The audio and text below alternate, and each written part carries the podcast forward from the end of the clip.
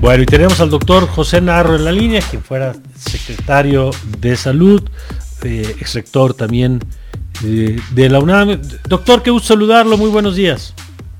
¿Cómo está usted, Mario? Muy buenos días para usted y para Giovanna y para el, todo el auditorio que sigue su programa. Gracias, doctor. Pues a ver, cuéntenos, ¿cómo está viendo usted, ha sido una de las voces que ha participado en este proceso, junto con incluso otros secretarios de salud en su momento, se han pronunciado con recomendaciones para el mejor manejo de la pandemia. ¿Cómo eh, percibe que estamos parados el día de hoy, doctor? Pues eh, la, verdad, y me da pena, yo quisiera decir, perdón, nos equivocamos, eh, hemos hecho, yo me equivoqué, hemos hecho un mal cálculo y hay que corregir, pero la realidad es que no, por desgracia, el manejo de la, de la epidemia en México ha sido pésimo, es eh, una estrategia fallida, tan lo es que hoy tenemos más de 141 mil defunciones oficiales, sin contar todo el subregistro que hay ahí al respecto. Eh, más de un millón seiscientos cuarenta mil contagios. Eh, nos estamos aproximando desafortunadamente a que enero supere las terribles cifras del mes de diciembre, eh, donde tuvimos más de 310 mil contagios y casi 20 mil defunciones. Eh, si seguimos al ritmo en el que vamos, pues vamos a superar con toda facilidad, por desgracia, los contagios y las defunciones. Entonces, pues preocupante pedirle al auditorio que fortalezcan las medidas básicas, fundamentales, el uso del cubrebocas, la higiene, la distancia, el distanciamiento físico, la ventilación de espacios eh, cerrados, por supuesto, la higiene de mano, eh, evitar la movilidad innecesaria, eh, mantenerse en casa, y bueno, pues este, desafortunadamente no, el panorama no es, no es bueno más. Además de esta, esta parte que nos toca a nosotros, y yo siempre he dicho que hay una parte de responsabilidad individual, como la gente que organiza fiestas y estas cosas, pues que no hay manera de justificar que sin necesidad, pues tú te expongas y te reúnas con gente. Pero más allá del esfuerzo individual, doctor, ¿cuál en su opinión tendría que ser la política pública en este momento? Ahorita platicaremos de la vacunación, pero por lo pronto en la gestión de la pandemia, ¿qué tendría el gobierno que estar haciendo diferente? Pues eh, debimos haber hecho muchas cosas y todavía podemos hacer cosas eh, distintas. Eh, pongo dos casos, uno que tiene que ver con la salud y otro que tiene que ver indirectamente con la salud y directamente con la economía, porque al final no hay que escoger entre la economía y la salud, hay que escoger a la economía y a la salud. Entonces, en materia de salud, voy a dar una medida que hemos insistido muchos desde hace prácticamente 10 meses. Eh, en mi caso, más de 10 meses ya, porque muy al principio del mes de marzo eh, señalé con toda claridad que, como dice el texto constitucional, el manejo de una epidemia, de una nueva enfermedad, debe hacerlo el Consejo de Salubridad General para que sean decisiones colegiadas, para que exista un programa, una estrategia, en su caso la vacunación, eh, con decisiones colegiadas, no con ocurrencias y no con las decisiones de una sola persona y mucho menos con decisiones de orden político. Y en materia de la economía, pues está también muy claro, se necesita apoyar. ¿Por qué hay movilidad? ¿Por qué hay la necesidad de salir de casa? Que yo le entiendo. Tenemos un país, desafortunadamente, en donde más de la mitad de la población que labora lo hace dentro de la informalidad. Tenemos una estructura económica en donde hay gran desigualdad, donde hay niveles muy altos de, pobreza y en donde las condiciones de la vivienda, de la alimentación, de la atención médica, pues no son las convenientes. Entonces, tienen, se deberían haber dado y se tienen que dar ahora apoyos económicos para contribuir con las pequeñas, las medianas pero con las mínimas empresas, comercios, espacios de, de la producción en nuestro país.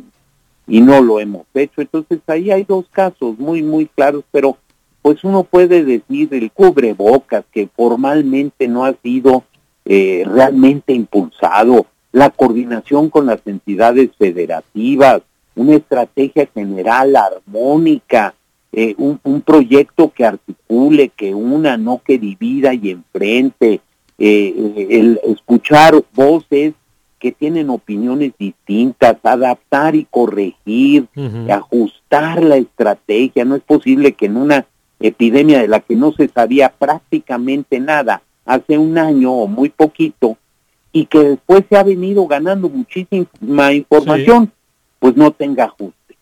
Y, yo recojo esto que apunta, eh, doctor, sobre el tema de las decisiones colegiadas, porque, por ejemplo, hoy en la mañana el presidente eh, está diciendo que recomienda que vacunen a los maestros de Campeche que están en semáforo verde para poder regresar a clases, lo cual en principio yo creo que nadie está en contra del regreso a clases. Yo creo que es una de las preocupaciones de todos, de maestros, de padres. Por supuesto, sabemos los efectos psicológicos de lo que ha significado esto para las niñas y niños. Pero la pregunta es quién decide por qué primero van los maestros eh, y por qué en Campeche sí y en otros lados no. Y que no sea una decisión unipersonal, ¿no? Claro, es que ese era el tema del... Ese es el tema, esa es la tarea del Consejo de Salubridad General, brindar una decisión, un análisis, una argumentación de orden colegiado, no unipersonal, despolitizar. A ver, la salud, Mario, no puede estar politizándose. La salud tiene que ser eh, basada en principios eh, generales, eh, compartidos por todos. La, la salud tiene que ser un factor de unidad, ¿no? no, no de enfrentamiento. Y para eso, claro que las decisiones colegiadas contribuyen, ayudan eh, a, que se eliminen ese tipo de, de situaciones, a que sea lo técnico, lo científico, a que sean consideraciones de fondo las que se tomen. Por supuesto que todos merecen, merecemos ser vacunados. Pero ¿por qué los maestros en un sitio sí, por qué en otros lugares no? ¿Por qué los así llamados servidores o siervos de la nación sí, pero los médicos del sector privado, las enfermeras, los trabajadores de la salud del sector privado no? Pero ¿cómo es posible? No, no, no, no, no se puede entender muchas de estas decisiones. Claro. Y finalmente, doctor, ¿cómo está viendo el tema de las vacunas? Eh, ya no en el tema de los, de los criterios, que, bueno, pues, directamente ahora lo hablábamos con, con que fue el Consejo el que establecía la ruta, sino el tema de los contratos, de la manera en que se ha manejado la información. Hoy en la mañanera se ha hablado de Cancino, esta vacuna china que dicen podría tener pronto la aprobación de Cofepris y que se utilizaría de alguna manera para subsanar el hueco que va a dejar lo de Pfizer, el tema de Sputnik 5. ¿Cómo ve toda esta parte? Pues eh, yo lo veo desde distintos uh, ángulos, Mario. Uno de ellos es realmente se trata de una hazaña. Tener una vacuna contra una enfermedad de la que se ignoraba todo hace 14 meses y tenerla desde un, menos de un año después, eh, verdaderamente es una hazaña de la ciencia. Ahí está el valor del apoyo a la investigación, ahí está el valor de, la asociación eh, público-privada, de, de, las relaciones armónicas que se deben establecer entre sectores, industrias, gobiernos, niveles de gobierno, la academia, etcétera. Bueno, uno. Dos, por supuesto que son bienvenidas todas las eh, eh, vacunas que tengan la aprobación de las autoridades sanitarias, que demuestren tener los niveles de seguridad y de eficiencia que se requieren y se demandan y que son válidas para todos los grupos de eh, población. Eh, habrá que ver porque eh, seguramente en nuestro país vamos a tener vacunación con tres, cuatro tipos diferentes de vacunas y se requiere una logística y sobre todo un manejo de la información que pueda diferenciar con qué vacunas se está vacunando, a quiénes y en dónde. Algunas son vacunas de dos dosis y se requieren las dos dosis. Otras son de una sola dosis. Se requiere tener una información nominal, se requiere saber el nombre eh, de la persona, su ubicación, sus datos generales, para poder darle seguimiento y se debe fortalecer los mecanismos de farmacovigilancia y de vigilancia epidemiológica. Entonces, eh, yo me, a mí me preocupa mucho que no exista toda esa información. Y finalmente está la información administrativo-financiera. Todos tenemos derecho a saber qué se está contratando, en qué cantidades, a qué precios, con qué compromisos y fechas de entrega, para tener todos la tranquilidad de lo que está pasando. Ahí tampoco tenemos toda esa información. Doctor, lo saludo a Giovanna del Valle. Giovanna, buenos días.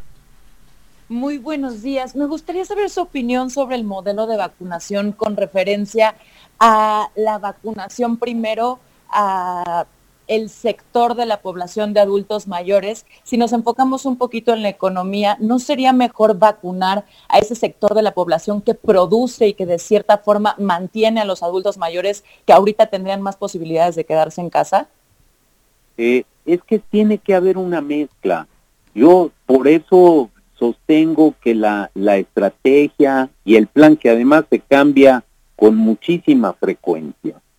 Eh, no, no, no terminamos de conocer cuál es ese plan, eh, porque en efecto aquí hay muchos elementos que se pueden tomar en cuenta.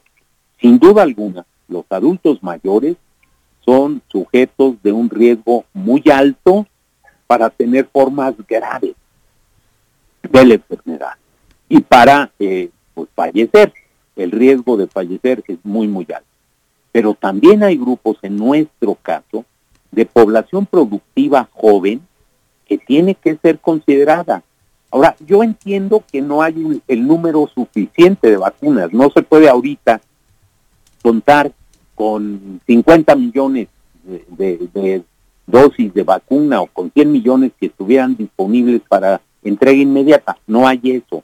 Hay una terrible competencia internacional, hay eh, una línea de producción que es insuficiente para las necesidades, pero sí deberían valorarse otros elementos, esos eh, que usted señala son unos, y también factores médicos que tienen que ver con el desenlace, la evolución de casos eh, de, de, la COVID. Me refiero a hipertensión, diabetes, insuficiencia renal, otras formas.